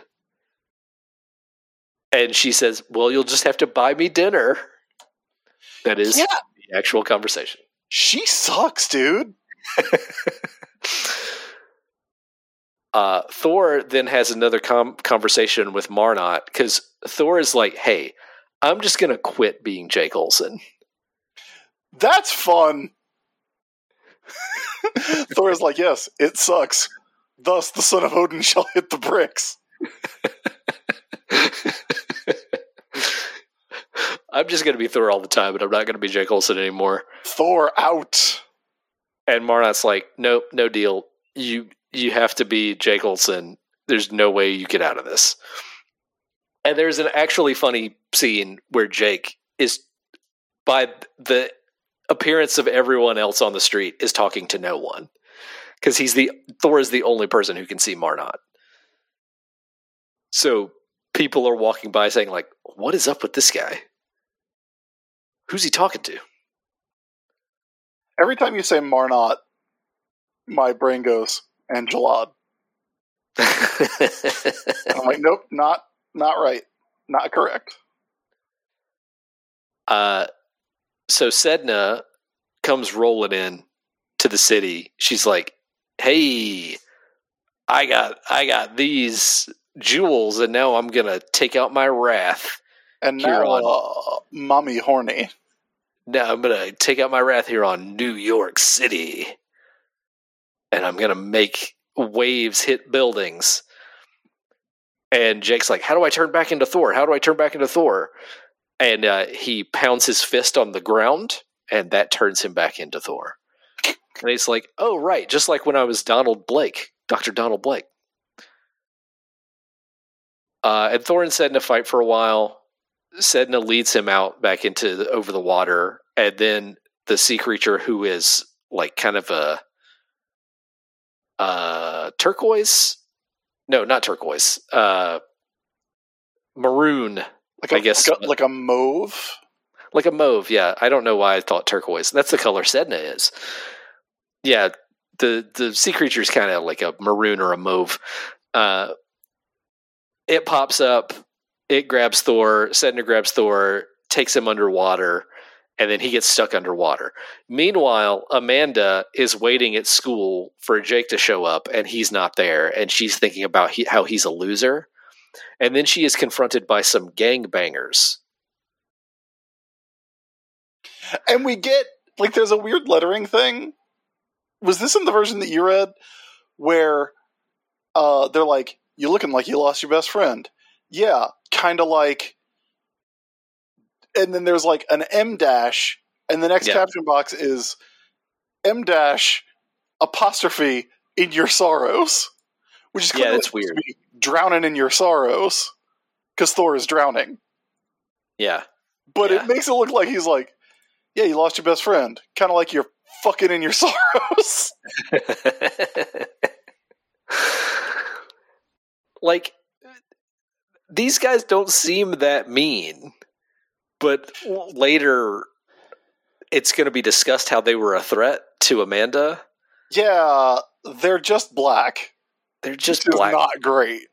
uh, I, do, I do not care for that specific story element of this issue um, I, I, I want to make completely clear Yeah, this Um, one by far kind of the worst of of the five that we read to start things off. This issue is the worst because like the Hannah stuff is bad. The Yeah. Thor interaction with her is bad. The like it's it's all it's all just bad. Like like it's, it's is not very fun. she's not very memorable uh and she's dispatched very easily in the next issue but like yeah it's it's weird it, it feels like it's jurgens like really trying to kick off the premise of the book, right? Where Thor has to share a life with this mortal guy, Jake Olson. But it feels con- weirdly contrived in ways that the book had not felt before that. Very much so, very much so. Yeah, yeah, like the the first two issues I think are actually like really strong. Yeah, they're great. Really number 1. But alas. Let's see if issue four picks up picks things up. Uh, this cover has Thor and Namor on the cover, and there's a blurb that says side by side with Namor the Submariner, and you know Namor's a logo, and uh, it's kind of like a Carolina blue behind them as they fly over the city. That's right. Thor wants you to know that Duke sucks. uh, this issue starts with not a splash page, uh, but it starts off in Asgard with uh, two threats emerging. These are the people that Thor freed back in the first issue, and uh, their names are Adva and Perrikus. And basically, what we get from their conversation is that they've been held prisoner by Odin for a long, long time, and they wonder if Thor is around, but he, he they don't think he is. They can't sense him, so he must be dead. And I guess that is a reference to how he's Jake Olson now, so they they can't sense Thor anymore. Yeah. Uh, the title of this issue is From the Ashes. It starts with uh, Thor and Sedna still in the water. And because Thor is underwater and away from Mjolnir for a while, because he threw Mjolnir at the sea monster and it swallowed it, he turns back into Jake Olson. And he is only saved by Namor, who conveniently shows up. And Sedna knows exactly who he is. Like, Sedna and Namor have history. Yeah. Uh, Sedna has appeared in previous stories, oh, okay. I Okay. believe. Yeah. I didn't know that. I thought Sedna was just brought in for this. Uh, but that makes sense even more why uh, she and Namor would have history. Uh, let's see. Sedna. Nope. This is her first appearance. Really? I Yep. could have sworn I saw a footnote. Maybe my brain just auto completed that. Nope. This is her. This is her first appearance. I think. Yeah, she has two appearances Well, on Earth six one six. I guess I was incorrect. but somehow she and uh, and Namor know each other. I guess they hang out in the ocean together all the time. Uh, Namor lets Jake swim back to the surface and get a breath, and uh, he fights with Sedna for a while. Then he fights with the sea monster for a while, and Jake tries to reach out and call Mjolnir back, and it takes him a while, and he has to yell a lot. But finally, he gets Mjolnir to come out of that sea monster's fucking throat, That shit owns. and Actually, it makes it makes the sound effect glutch. And yes, it does own. yeah, I like that. In order to get Mjolnir back, he just had to yell at it like Thor, Uh huh. which is pretty good. Uh, also, throughout this, Hannah calls Demetrius and she's like, Where's Amanda? I'm getting worried. And where's Jake? Can you. And, and Demetrius is like, Hey, I'll go check on Amanda. The school's not far from here. And Hannah's like, Sure. And then it pulls back, and we see that Demetrius is doing a drug deal. Yeah, he's like, hang on a second. Yeah, here's your money. Yeah. which is oh boy i appreciate jake olson having a black best friend but not that he's the only black character in the book and is a secret drug dealer he's he's sell illegally selling prescription drugs to somebody to shadowy figures. Yeah, in that that's not purple vest it's not so good. Not so good. Uh, but anyway, Demetrius is like, I'll go pick up Amanda. So Amanda will be picked up. Don't worry. Uh, Thor turns back into Thor, and he grabs that sea creature by its like tendrils and heaves that bo- that boy. he does throw it and like can't have thrown it far it looks like it's pretty far. I mean, like pretty far, yeah, but probably not like more than more than a mile. it's it's really it's kind of like when you nudge, like when you nudge your dog, like when I nudge Biscuit to get out. Yeah. It's like, hey, get on, get out of here. Or like when she's trying to get up, like I'm eating pizza, she's trying to get up on it, and I kind of like just shove her away a little bit. Like I'm just like, hey, it's more of a hey, get out of here than anything Yeah. else. Yeah. Uh, then Sedna rolls up and she's like, "Hey, Thor, why don't you look in my eyes and join me?" And Thor's like, "Maybe I will. Maybe I am will. lonely." And then Namor's like, "Don't come on, man. Don't do that." Thor. Come on. And then finally, said, Sedna's like, "It's too hot here. I gotta go." So I sympathize. Yeah. And then Namor leaves too. And uh, and he's like, "Hey, who was that guy?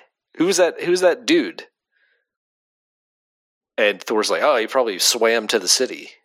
Uh, don't worry about him." And everyone's like, Are you sure? Because we're kind of like far out. yeah. But like, if you say so. Then uh, Demetrius and Hannah and Amanda are all at home, and Hannah's like, "I can't believe Jake forgot Amanda." And Amanda's like, "That dude sucks." Hey, you know, you know what? All you know what I want to say here, real quick. Sure. You know what city is pretty easy to get around on foot? Uh, New York, Manhattan. Yeah, the island of Manhattan, pretty easy. In fact, I would say waiting on someone to come pick you up, like in a car, is I don't know, man. I think maybe Amanda could make her own way home. How old do you think she is? Thirteen. Yeah, probably about thirteen. Probably about thirteen. She's old enough to be like, that guy's a creep. He sucks.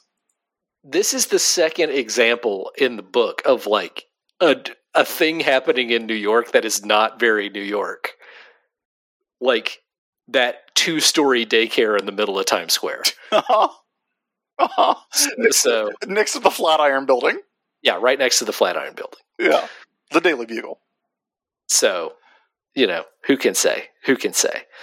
Yeah, so Uh, they're but- all just like talking shit about Jake, and it's almost enough to make you sympathize because you want to be like, man, he was almost fucking that uh, sea monster lady.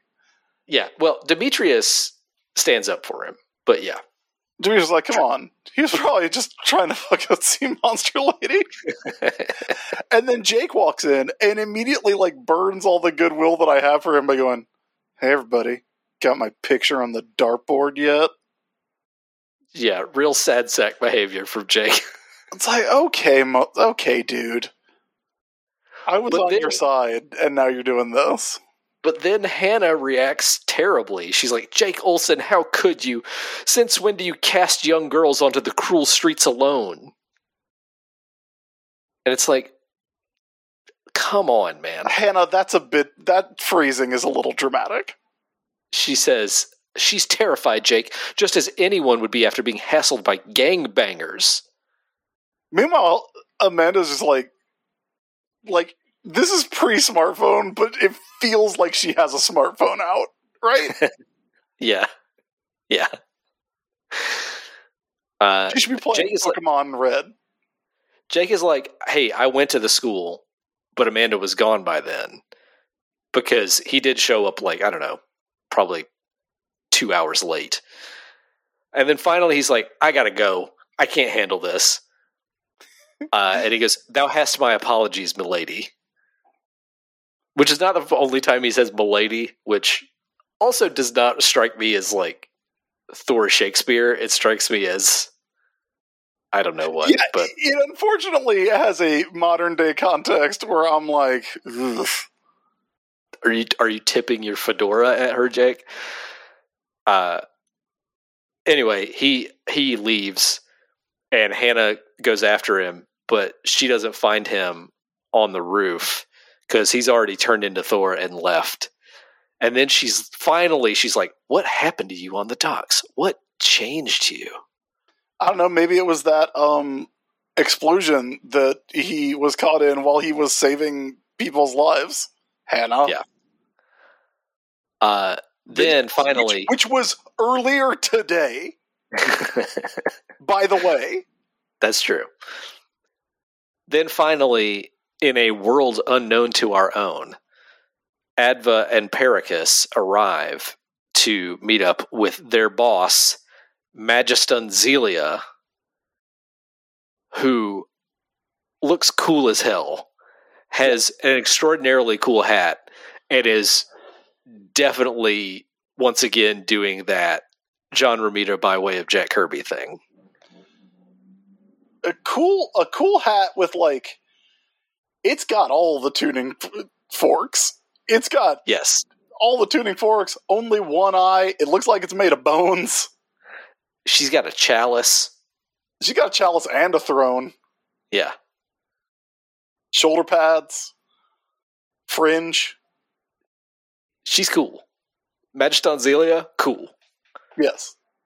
She also has Odin held hostage. Odin, who's uh got a thick body and some thick chains. There's a splash page of Odin in the chains and then like a big heavy metal thing above him. That he's That holding is- up. Yes. Kirby as hell. Yeah, it's it's like it's this very simple death trap of she's got him chained up and he has to like hold on to these things and if he lets go the thing will fall down and crush him. But like it's very Jack Kirby unnecessarily designed. Yeah. I love it. It's so cool. Yeah. Uh, then we get one last scene where Thor has gone to a bar called the Merry Peddler, and uh, he's having a drink with a bunch of the dudes at the bar. And there's some narration about how even a god can be lonely. You talked about the lettering earlier. This stuff is my one example of Marvel Comics from this time where the lettering is not so good. Anytime there's like a sign on a building and the lettering is like obviously on a different layer from the art Yeah. and it doesn't blend with the art at all yeah. It's so noticeable. Yes. It was noticeable in issue one, too.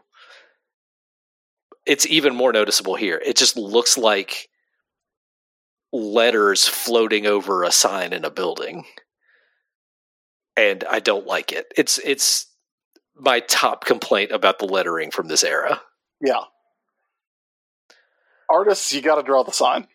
You got I'm sorry. I wish it wasn't the case. It's easier for you to draw the sign.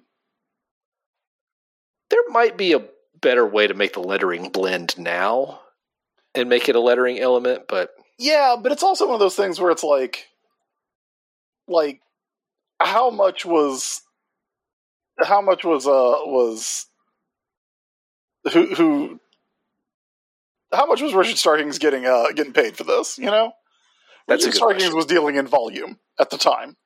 everyone at Comicraft. Yeah, it was it was not worth the time that it would take to do it right. That's that's probably true. Yeah. Uh, our last issue of this uh, J- Jurgie into mystery is Thor number five. Uh, this cover has the blurb "My hammer, my enemy," and it's got this kind of like black and purple background where it's all these Ben-Day dots, and there's a face in the the kind of In the crackle, in the field behind Thor, and um, his ham and Mjolnir is doing this like weird kind of melting effect where it looks like it's attacking Thor, and it's all blurred out, and it looks pretty cool. I, I like this cover. in classic Marvel comic style, that does not happen in this issue. It sort of happens, It but not. happens for exactly one panel in this issue. that, that that is true. So uh, this issue opens with all of our favorite Marvel characters waking up in the morning, listening to the Chucky Diamond Show, which it's going to become clearer and clearer as this Thor as this Thor run goes on. The early bits of this Thor run are Dan Jurgens in Thor doing New Gods. Yeah, interesting. You know, I hadn't made that connection. Yeah. But yeah, it is very much it it is it's Thor in in and versus the new gods. It's Thor versus New Gods, yeah. Yeah. That I had not made that connection, Matt. That's that's the whole de- like it seems as though Magiston Zelia is kind of a riff on Darkseid. And uh I mean, the throne and talus would would lead to that conclusion. yeah. Um she is ultimately as the ruler of the dark gods Jurgens' take on Darkseid. And this is Jurgens' take on Glorious Godfrey. The uh Chucky Diamond. Yeah, but but he's not. He at least in this issue, he's not one of the gods. He's just an asshole. He's, He's just a, asshole, a, a a Rush Limbaugh type. Yeah, well, he's like a mix of Howard Stern and Rush Limbaugh. Yeah, I, I don't remember if he turns out to be one of the dark gods or not, to be quite honest, but he's definitely, in some ways at least, a riff on Glorious Godfrey. Um, Yeah. I guess we'll we'll learn more as we go. but again, Um, I do like that the like his criticisms, like his whole talking point about Thor, is that same thing of like this guy goes around talking about how he's a god, Yeah. and And he also he also says what the reader would say, which is, "Hey, why didn't he make a porthole through space and time to get rid of the destroyer at the beginning?" Uh, look, it's very easy for all of us to to be armchair Odinsons. That's true.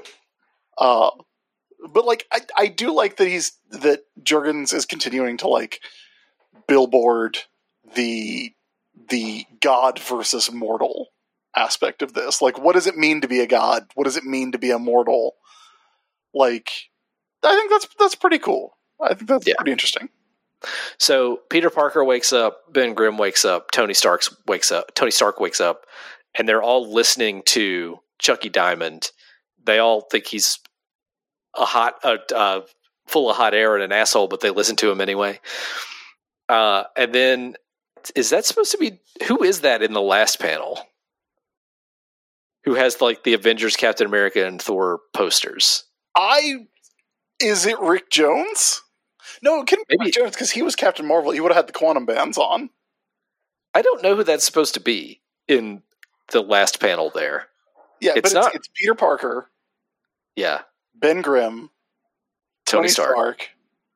and then some guy. and then somebody, and I don't know who that's supposed to be. It's it's not Reed Richards. It's It's not who Jake Olson. Sleeps in cargo pants. It's not Jake Olson because he's got the wrong hair. Yeah.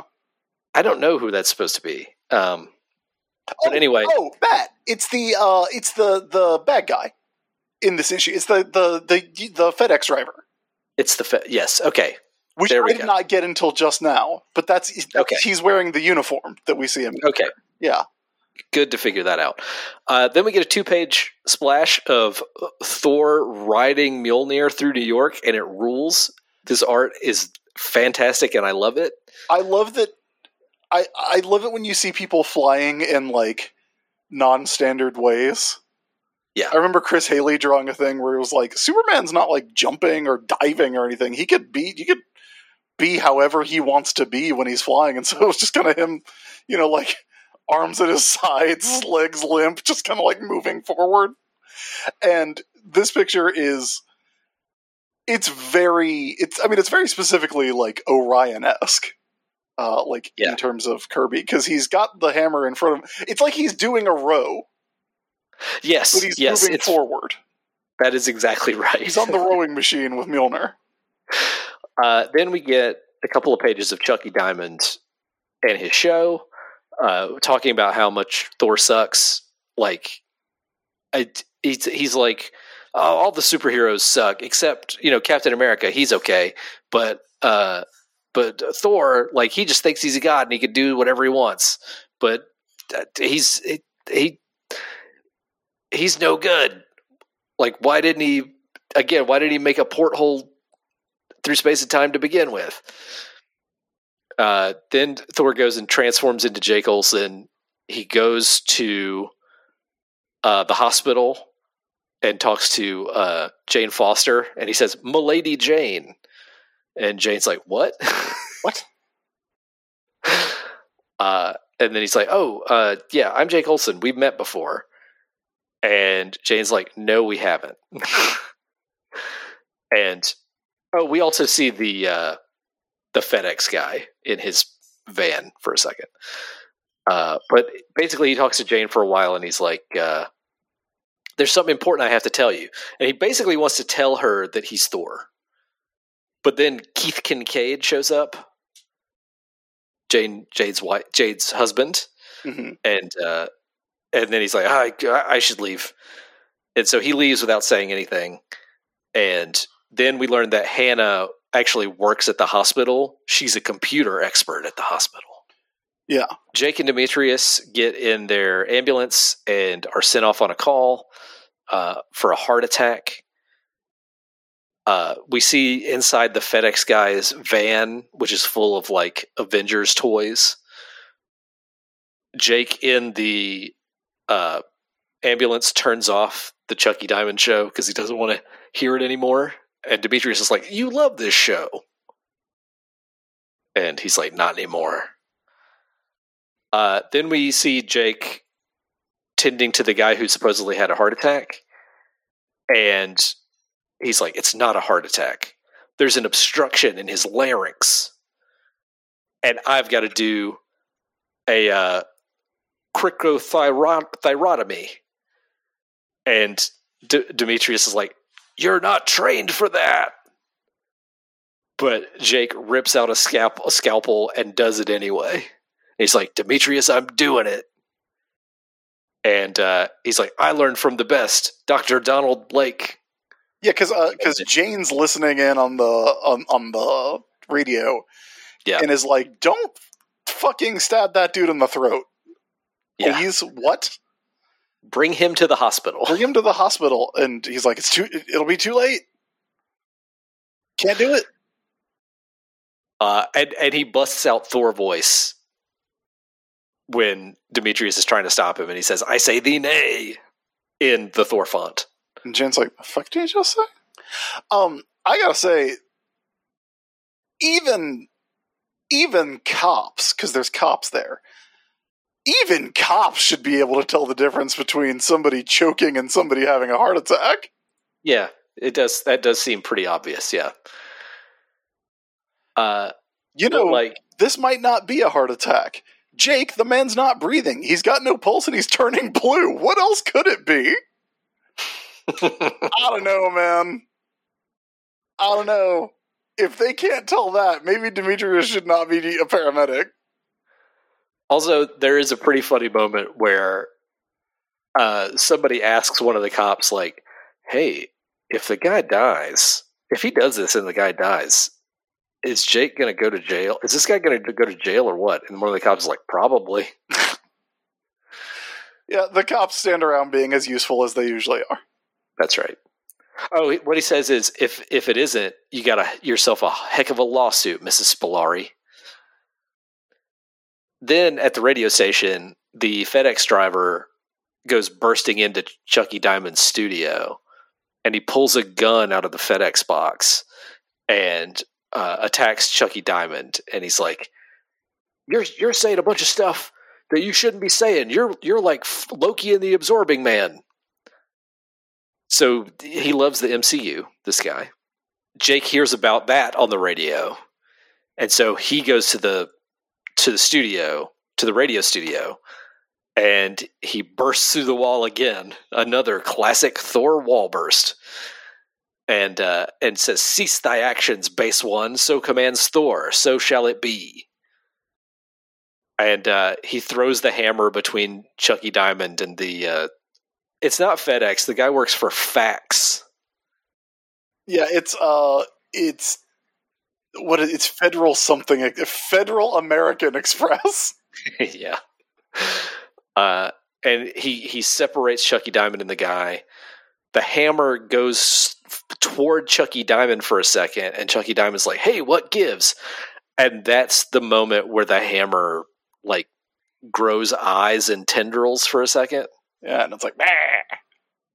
and Thor's like, "What the fuck was that?" But then the the delivery driver guy's like, "I was doing this for you, man. I was doing this for you, Thor. I was defending you." And Thor's like, "Fuck off, dude." He says, "The son of Odin needs no protector, least of all one who wouldst act with violence." And so the guy gets arrested. And Chucky Diamond's like, "Hey, hey, man, um, it's all just showbiz, right? Like, you know, it's just a show. Uh, could you could you do a promo for us?" And Thor goes, "If doing so would end the threat of Ragnarok forever, still might I refuse to do so." And then Chucky Diamond goes, "Oh, so Mister Big Shot has an attitude." And when Thor flies off, his toupee comes off. My favorite thing about this issue is when Thor stops the guy from killing Chucky Diamond, and then he goes, uh, "The son of Odin needs no protector, least of all one who would wouldst act with violence." Yeah. Which is interesting because I don't. I mean, I, f- I don't know. Have you ever heard of Thor ever being associated with like people who do violence? Or doing violence himself. like mortals who really like Thor and also do violence. Like perhaps they go a Viking down, Oh. down the coasts. Yeah, yeah. You're talking about in in in our actual world. Yeah, And in and in the Marvel universe. that's true.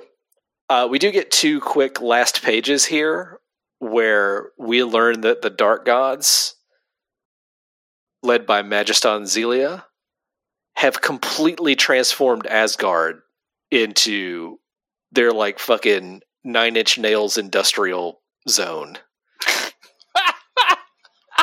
They've really turned it into the uh the Foot Clan warehouse from yeah. Ninja Turtles. It's all black and red, and it looks like a factory, and they they have just completely transformed the place. Uh, and now now Asgard is theirs. The Dark Gods own Asgard. And uh, next issue, Hercules.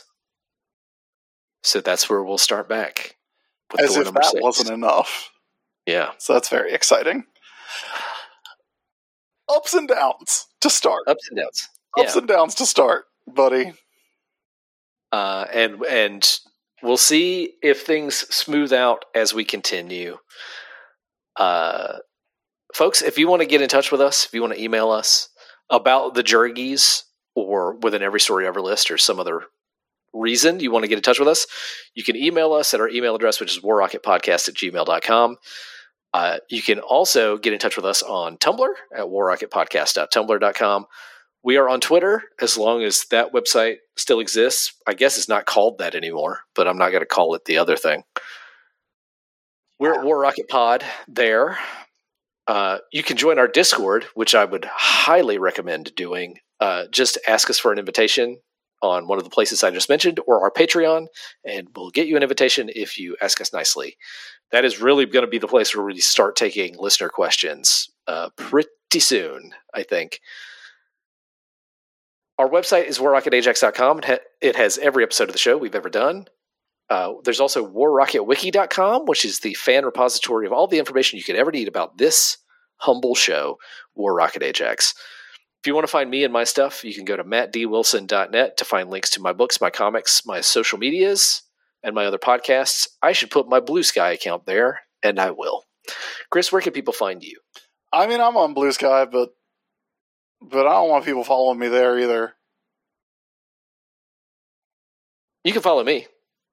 You follow Matt. I mean, like, like you can follow me, but like, I'm probably not gonna gonna post on there. Just I've done don't post on the bad website anymore. Yeah, I've done some good goofs on Blue Sky. Oh man, I should check Blue Sky more often. I want to see you doing good goofs. I've only put one thing up on on Blue Sky, and it is it's how I feel inside. You you you yes it is it is i can never think of that usagi yojimbo panel without thinking of you for the rest of my life It is it, it. I have internalized it in the same way as I have internalized like beats me why most dudes suck. uh, i did a very funny junji ito joke on blue sky that is doing numbers and you can go help make it do more numbers listener i'll show you my junji ito joke when we finish recording chris Okay, please do. Uh, but yeah, that does it for this episode. We hope you enjoyed your first steps on this journey into mystery. Uh, ups and downs. ups and downs Great and first issue. Gets a little gets a little iffy. we do have quite a ways to go. Uh, this run on Thor, this Dan Jurgens run on Thor, lasts 77 issues. I I feel like I am looking forward to number twenty five hmm the way I was looking forward to, To 350. Cap three fifty. Yeah. Yeah. Yeah. Well, it goes for 50 more issues after that. Over Well- 50 more issues after that. we'll figure it out. We'll see it. We'll see it, and we'll see what happens. We hope you'll join us for that. We'll Yes. be back next week with another episode. Until then, folks, do not forget Black Lives Matter, Trans rights are human rights. as are abortion rights, Drag is not a crime, and cops aren't your friends. but we love you. We love you. Yeah!